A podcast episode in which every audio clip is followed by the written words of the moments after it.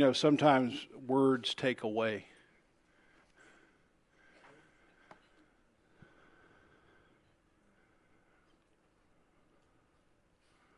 So thank you, Dan.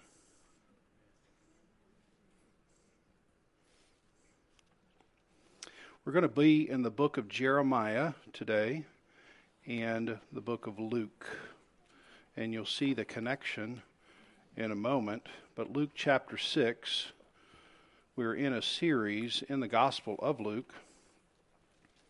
And last week we began to look at what was Luke's version of the Sermon on the Mount begins in uh, chapter 6, verse 20. And you might remember in chapter 6, verse 12, Jesus had spent the whole night praying about who would be his special 12 disciples, these people who are going to follow him and then become the mouthpieces for the early church. They're going to be his microphone after his resurrection. And he takes them to uh, a place where he has this long teaching. It begins in verse 20 and then ends at the end of the chapter. And what he's doing here is he's adjusting their expectations. These young men, probably 16 to 24 years old, just try to imagine that in your mind 16, 17, 18, 20 year old young men following Jesus. This is his little team. This is the Jesus team and all the ideas they have in their mind about what it's going to be like to follow this guy and all the expectations they have. And he wants to adjust their expectations, and he does so in this rather long teaching. And we looked at this last week. And what Jesus does right at the very beginning is he said, I just want to contrast four character traits. The, the people who follow me, they're going to have these kinds of character traits the people who follow after the ways of the world, they're going to have these kinds of character traits. And you can see them there. They're blessings and woes. The Jesus way. These are the things that should characterize the followers of Jesus because he called these young men, Come follow me. Come follow me. This is what your life should look like poor, hungry, weeping, and excluded. Okay, so you can just imagine the, these young men going, mm, that wasn't the list I had in my mind. That, that, that, I have to adjust my expectation. I, I had a little bit of a different list, and maybe it was the list of the world, which come out as woes. And again, if you remember, not, they're not meant to be like threats or curses, they're more like sadness.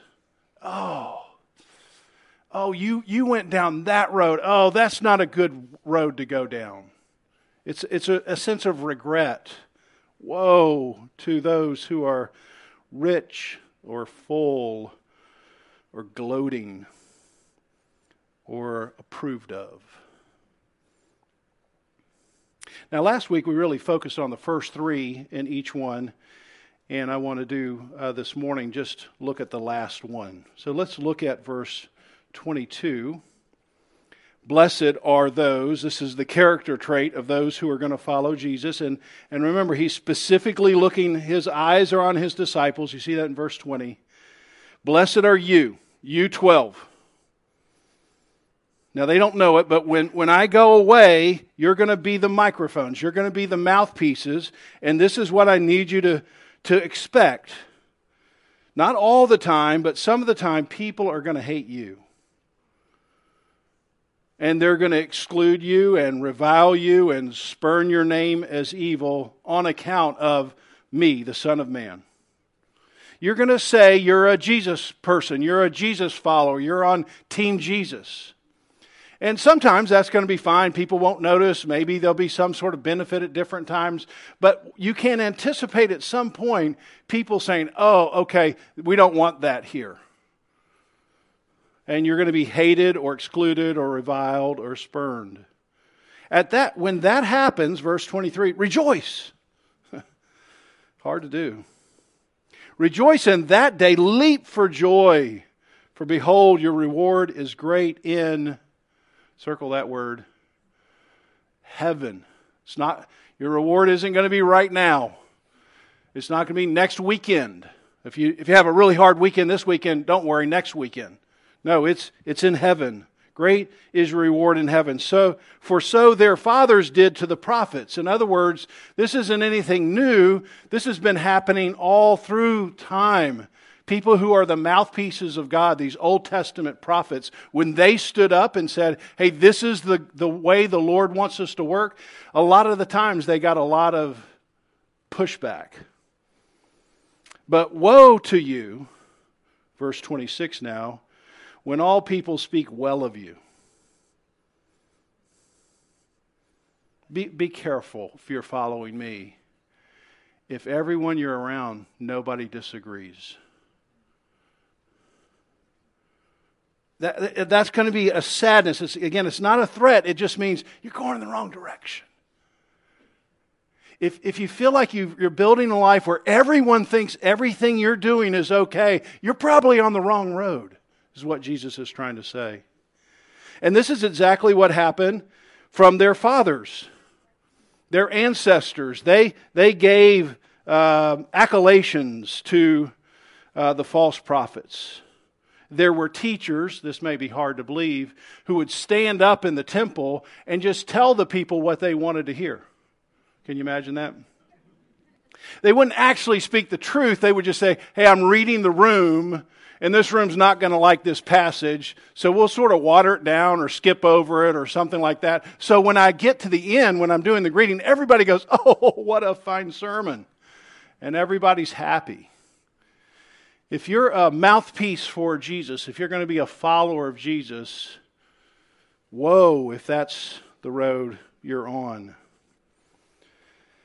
If you choose to follow, if you just choose to say, I believe in the resurrection of Jesus, I believe that He alone is the Savior of the world. Then there's, there's going to be times that you're hated, you're excluded. The, the Greek here, this word means marking off as a boundary. Hey, you, you're coming into the world, and in our world, you're not welcome.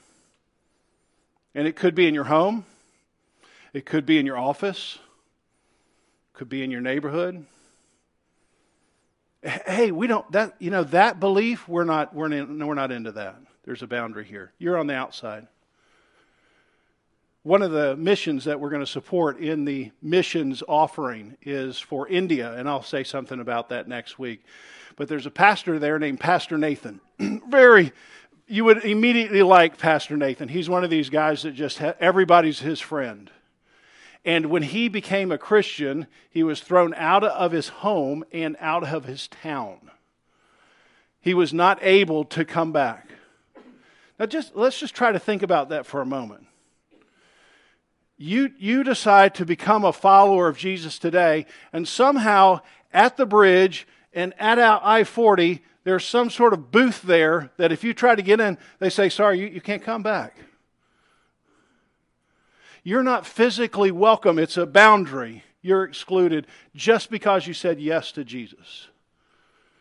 Now, we're not going to have that in Wilmington, but you're going to have that in your own relationships at points where somebody says, hey, you know what? Because you follow Jesus and you believe that, uh, you're on the outside.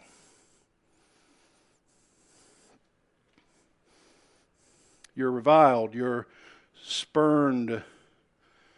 Again, this has a word picture it means hissing an actor off the stage. Isn't that helpful? You say what you believe. Sa. Oh, you're off the stage. Like, we don't want you on the stage. We, you, the congregation, don't want someone to say the truth up here. So you go, no, we don't want that kind of person to tell us the truth. We want the kind of person who tells us what we like. Or you, you're inside the circle and then they, they find out what you really believe and you go, ah, psst, ah. Hey, don't get around him or her. No, they're, they're hissed off the stage. They're, they're excluded. They're on the outside. Again, I'm just trying to imagine for the disciples, what are they thinking right here? Hmm, I want to reconsider that call. Come follow me. Jesus is making it crystal clear. If you're going to follow me, you're going to be moving against the ways and the wisdom of the world. You're going to be going against the stream. And you can expect that you're not going to be celebrated at times, you're going to be excluded. And he says, then take warning. Don't become like the false prophets. We see everybody wants to be liked. That's a human intuition. And when, when you find out, hey, I'm not being liked for what I believe, don't become like the false prophets. Don't become a fake. That, that'd be like the worst thing you could do is say that you follow Jesus, but then when you get into those certain circles, you sort of become a fake. Don't, don't do that. Don't water down God's word just so people would speak well of you. Then Jesus' illustration is these Old Testament prophets.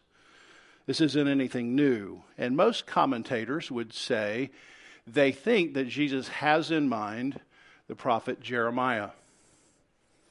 He's the kind of prophet that he wants his followers to model themselves after. And in Jeremiah's day, there are false prophets, people who say they speak for the Lord, but really they just want to be liked. And so I want to just turn back and take a little look at Jeremiah. It's going to be hard to get, kind of get Jeremiah a very big book and a very big person into three points. Um, but I've titled the sermon Jeremiah, Model for Us to Follow. Jesus is trying to say, be like the old, true Old Testament prophets. And of course, they know what that means, but you and I might not know what that means. So we're going to just take a look at Jeremiah and consider three character traits of Jeremiah. What would it look like for us to follow Jesus like Jeremiah followed the Lord? So let me just do a little, tiny little background. Don't fall asleep here. But listen for the bookends of the story. In around 1500 BC, Moses leads the people out of uh, Egypt, out of slavery. So they cross the Red Sea, they wander through the desert, and all, all through that time, they're constantly reminded look, do not go back to Egypt. I mean, you've been finally set free and there's going to be some pressure for you to want to go back at different points. But whatever you do, don't go back to slavery. Don't go back to your old life. Keep following and trusting the Lord. About 500 years later, Israel decides they want to have kings rule over them. And so they have a series of three kings Saul, David, and Solomon. And under Solomon's reign, the people and the king himself began to distance themselves from God's word. And so the, the, the, the country of Israel, the leadership particularly, falls into sort of a spiritual decline, a decay. And following Solomon's reign, Israel splits into two. They have a civil war. So it's north and south, just like our history. The north is Israel, and the south is Judah.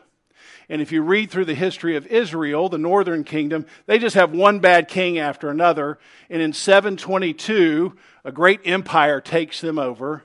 And really, the same thing happens in the south, Judah, just a few years later in 586. So let's try to think of this bookend. In 1500, Moses gets the people out of slavery and says, Don't go back. Now we're about 900 years later, and Judah is this in this downward spiral, and this is the spiral that Jeremiah lives in. He lives, he was born into a decaying society that goes down. Can you imagine that? Being born into a culture that's past its prime and it's decaying, and his whole lifetime it's going down. There's no up for Jeremiah, it's only down.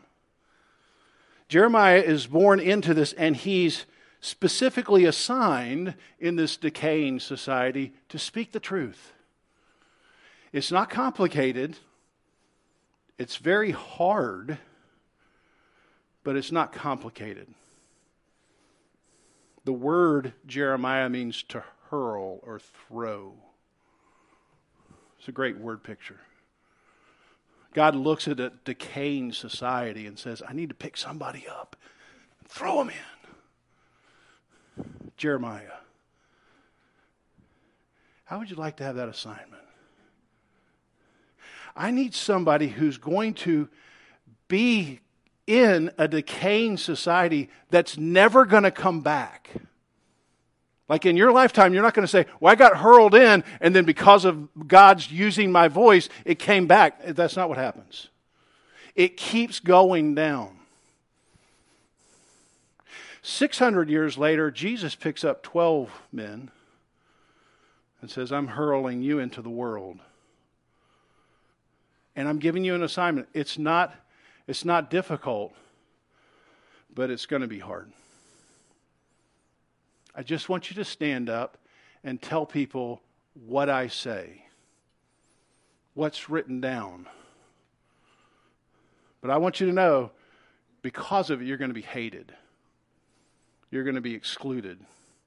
You're going to be hissed off life's stage, just like Jeremiah was. So Jeremiah is hurled into this group of people and they go down, and Judah is ransacked in 586, and there's just a small group of Israelites left, and they're in Jerusalem. Everything's sort of just broken down.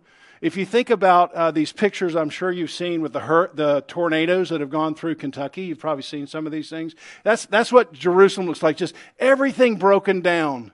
And just a few people sort of wandering around. And Jeremiah is one of these few people and he's wandering around and he's been telling people this was going to happen and he gets this little group this little band back together and he says to them i have one i have just one more sermon and i want to look at that just briefly here and you can turn with me or you can listen either way here's his sermon verse 40, chapter 42 verse 10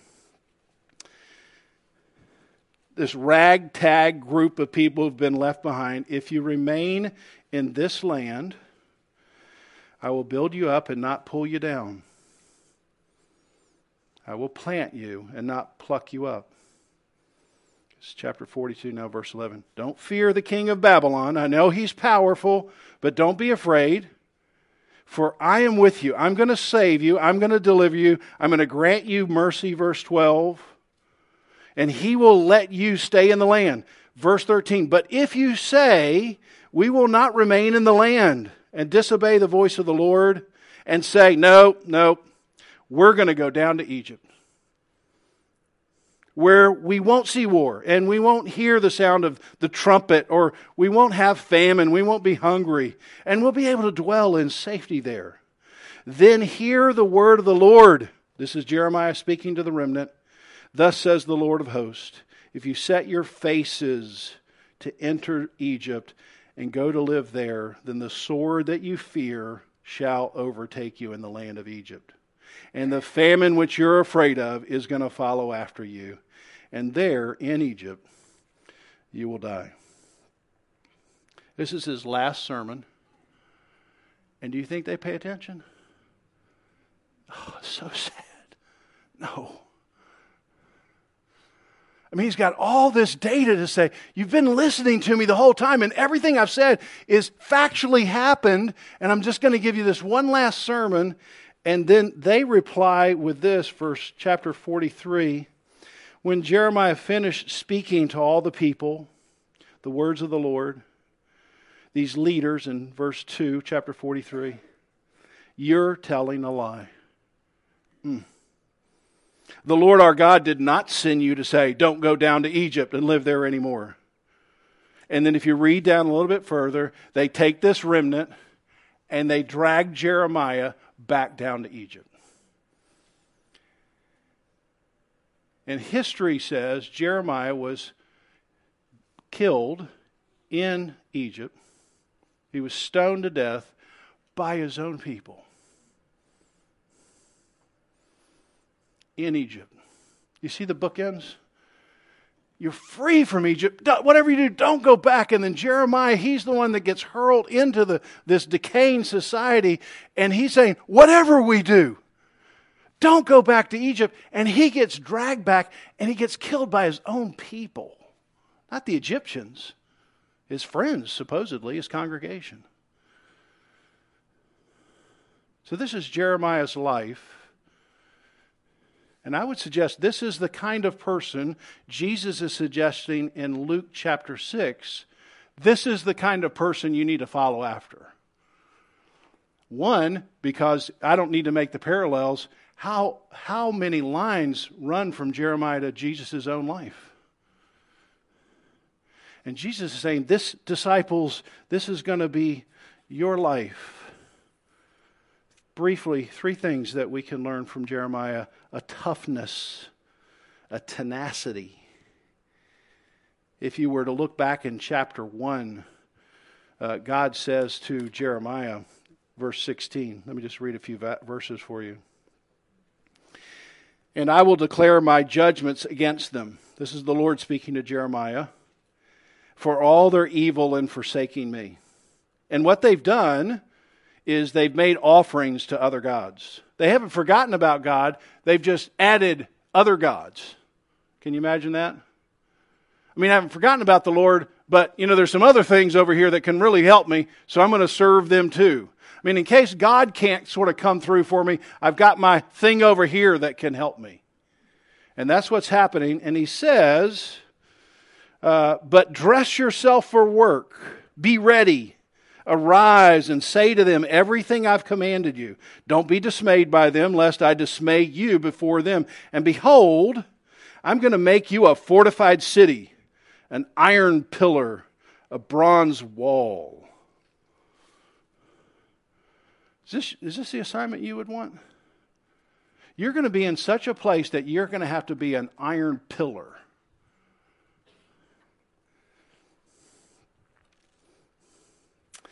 Went on a mission trip to Peru. Some, a few of you were with me on this trip. It was several years ago. And when you walk down the streets, these houses, little A-frame houses, they have a cross on top of them. And then I noticed some other things on top of the roof that I just I was like, "What is that?" And I was with the missionaries, and there were a couple of bulls, a, a ladder, little, you know, these are little, and some bottles. I was like, what's the whole thing with the cross, the bottles, the bulls? And they say, well, the, that, this house is ruled by the things on the roof. And so what they're saying at the top, sort of at the center, is Jesus, the cross. They're, they're faithful followers of, of Christ, they would say. And then underneath the cross are these other little things. Like, in case the cross doesn't work, I've got the bulls up there. That's fertility, that's prosperity and the ladder is increasing prosperity. I don't want to just be prosperous. I want my prosperity always to be increasing. And I want to have a fun life, so I have these little bottles of alcohol up there.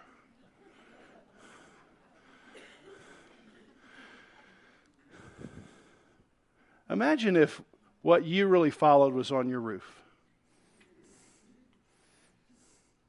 I mean, you know, you and I, most of us here are going to say, I've just got the cross at the top. But I just wonder if a true representation of what you've sort of put your hope in was represented on the top of your roof, what, what else might be up there? And the missionaries say the hardest thing about doing evangelism in this culture is if you say, Let me tell you about Jesus, they go, Well, I already know about Jesus. But you see, they're, they're fake. They fooled themselves. They're just like these people Jeremiah has to come to. And Jeremiah is going to have to be tough in these times. He's going to have to dress himself for work. He's going to have to get ready. It says, do not be dismayed. Don't, and really in that, in the Hebrew, it means don't be afraid of their faces. Like when you go out and preach and you tell somebody, have my face in your mind, not their face. Quite a few dismaying things happened to Jeremiah. Probably the hardest thing that happens to him. I just want to read it to you. It's in chapter 38, verse 3. Jeremiah gets kicked out of his own hometown. Some other things happen, but listen to this description. Thus says the Lord, this is Jeremiah, the near the end of his life in Jerusalem. This city shall surely be give, given into the army of the king of Babylon and be taken. Then the officials said to the king, Let this man be put to death. He is weakening the hands of the soldiers who are left and all the hands of the people. For this man is not seeking the welfare of the people, but their harm. And then the king said, Behold, he is in your hands. So they took Jeremiah and they cast him into a cistern. This big, big air. Um, think of a big jar that holds water for the city, which was in the courtyard, and they let Jeremiah down by ropes, and there was no water in the cistern, only mud. And Jeremiah sank in the mud. I mean, when you're in a cistern, sinking in the mud, you better have God's face in front of you, not the face of the person who's lowering you down. When Jesus is talking to his 12 rookie disciples, he's trying to help them understand this is the kind of exclusion I'm talking about. And you need to be ready. You need to get yourself ready. It's going to take some toughness to follow after Jesus. And we can learn that from Jeremiah. Secondly, we're going to have to be people of the truth. There's a book, uh, Rod Dreher. I think the title of it is Live Not by Lies. And it's a ti- the title of the book is taken from a speech by Alexander Solzhenitsyn saying the hardest thing to live in the Russian gulag uh, was to not believe the lies. And he said, I couldn't, as a person, Alexander Solzhenitsyn, stand up against the whole mechanism of this Russian communist, atheistic viewpoint. I couldn't, I couldn't overthrow them. But one thing I could do is I just wouldn't live by lies. I just wouldn't acknowledge a lie. That was my one sort of one little protest. I could just live by the truth myself. I maybe it would not have much of an effect, but I just wouldn't live by a lie. And Jeremiah is looking to this audience, and let's remember he's looking to people inside the church, not people outside. And he's saying to them, the Lord says, You're faking it. You're fooling yourself. And the Lord sees it. Jeremiah chapter 7 is probably one of his fam- most famous sermons. It's called the Temple Sermon. And what God instructs them to do is said, Hey, Jeremiah, I want you to preach this this day. But instead of going to the temple, let's take your pulpit and put it at the front door. So instead of, you know, halfway through the service, you get up and say something, just start your sermon right when they start walking in from their cars or their chariots or whatever. So he starts the sermon. Eh, try to imagine this. You're coming through the front doors, and the pulpit's there, and Jeremiah's there saying, Hey, the Lord's seen you all week. I mean, I don't think this is seeker friendly message, is it? I'm just visiting the church. I mean, Hey, I, I've seen you all week.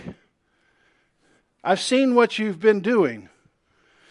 Verse 9 you steal, murder, commit adultery, swear falsely, and go after false gods. This is a list, partial list of the Ten Commandments. See, I see it, he says. Behold, I see it myself. I see your ways don't match your words. And this is what they would do. They would come in and sing this song. This is the temple of the Lord. This is the temple of the Lord. This is the temple of the Lord, like a contemporary praise music. And they would think, hey, I'm in a safe position. And Jeremiah is saying, you're not safe. To compound the problem inside the temple, according to Jeremiah 8 11, says this prophets and priests alike all practice deceit. They dress the wounds of my people as though it's not serious. See, the reason I have to meet you at the front door is because when you get inside, the people are on the inside, they're going to say you're okay. And you're not okay. And I have to tell you the truth. You're not okay. You're faking it. And when you get inside, nobody's going to be able to tell, but the Lord sees. He can see it. And he doesn't want you to live that way. Woe to you. Not, it's not a threat, it's a sadness. You had something and, and now you've lost it. Come, please come back. The one place the people might be shaken out of their sin is the church. And instead, they hear from the pulpit a counterfeit version of faith. They hear their problems are cosmetic. They dress the wounds of my people as though it's not serious. So everyone can go, uh, go home happy. But Jeremiah is not afraid to tell the truth because he knows that's the only way to healing. I don't know if you know this uh, podcast that's um, just come out in the last couple of months The Rise and Fall of Mars Hill. Very sobering podcast about a mega church, if you don't know anything about it, out in Seattle, Washington. And you can listen to it. It's, it's, it's a sobering account of sin, power, just lack of self control, lack of accountability in a church. And there's some very touching accounts of the people who got caught up in it in some form or another. And one guy says this one guy who was on the pastoral staff who got swept up in this counterfeit version of the gospel. He says, If Jesus came today in America, he, we would do the same thing to him the Jewish leaders did. Because we have a counterfeit version of faith. It's based on other values than what Jesus had. If Jesus showed up, he wouldn't keep us in power the way we want to be, so we would kill him. If Jesus showed up, we wouldn't be in power positions, we wouldn't be in control. I don't believe we need to break up with Jesus, he says. This is what I really appreciate about this guy. In other words, let's just not walk out of the church and break up with the church. No, I don't think we need to break up with Jesus. We need to break up with our version of Jesus that has become so distorted and deceived by adopting the world's values.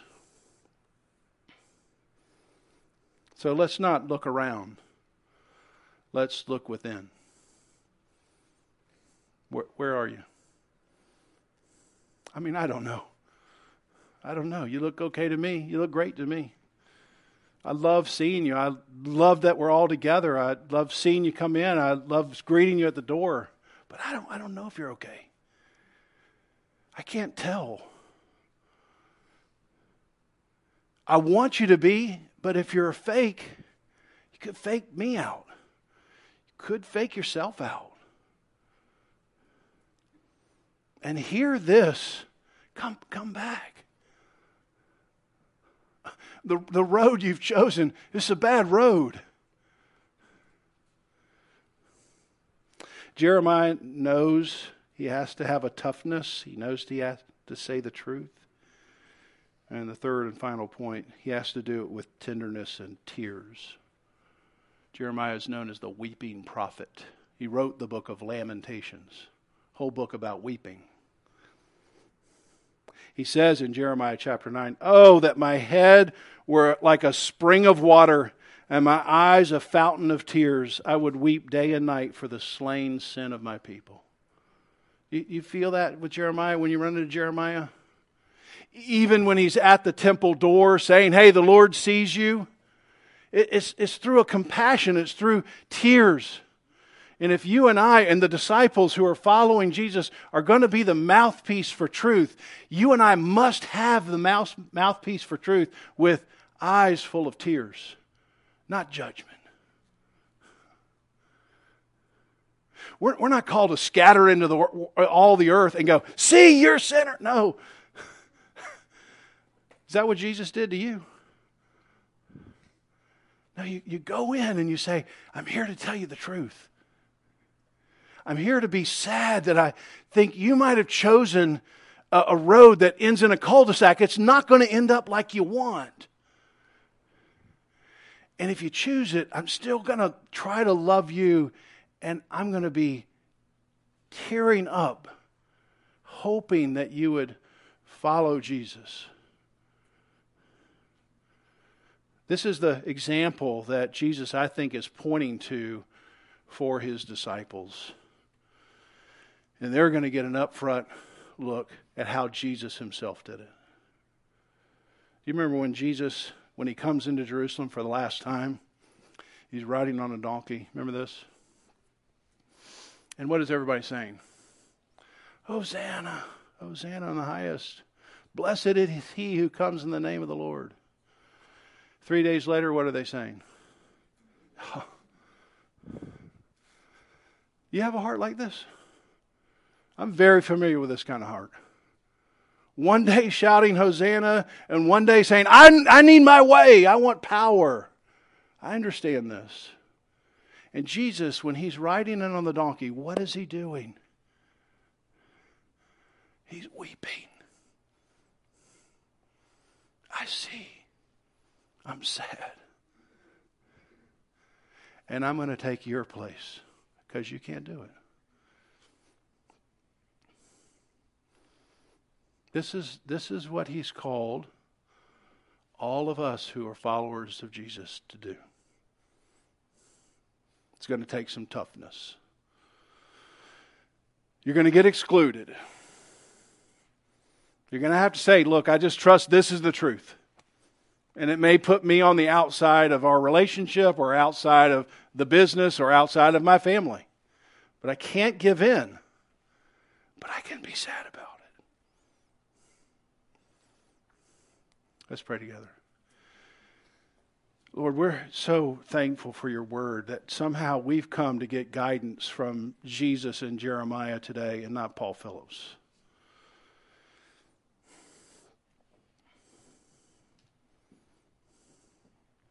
Our, our souls have been lifted up in your presence. Hear the angel voices. Fall on your knees. But we have such fickle hearts. And I pray that you would help us, help us to be ready, to get ourselves ready, to be willing to be excluded, to be on the outside, to, to stand for the truth, but do it in a way that every person that puts us on the outside would see tears flowing and sadness and hope that they would meet the Savior. Pray in Jesus' name. Amen.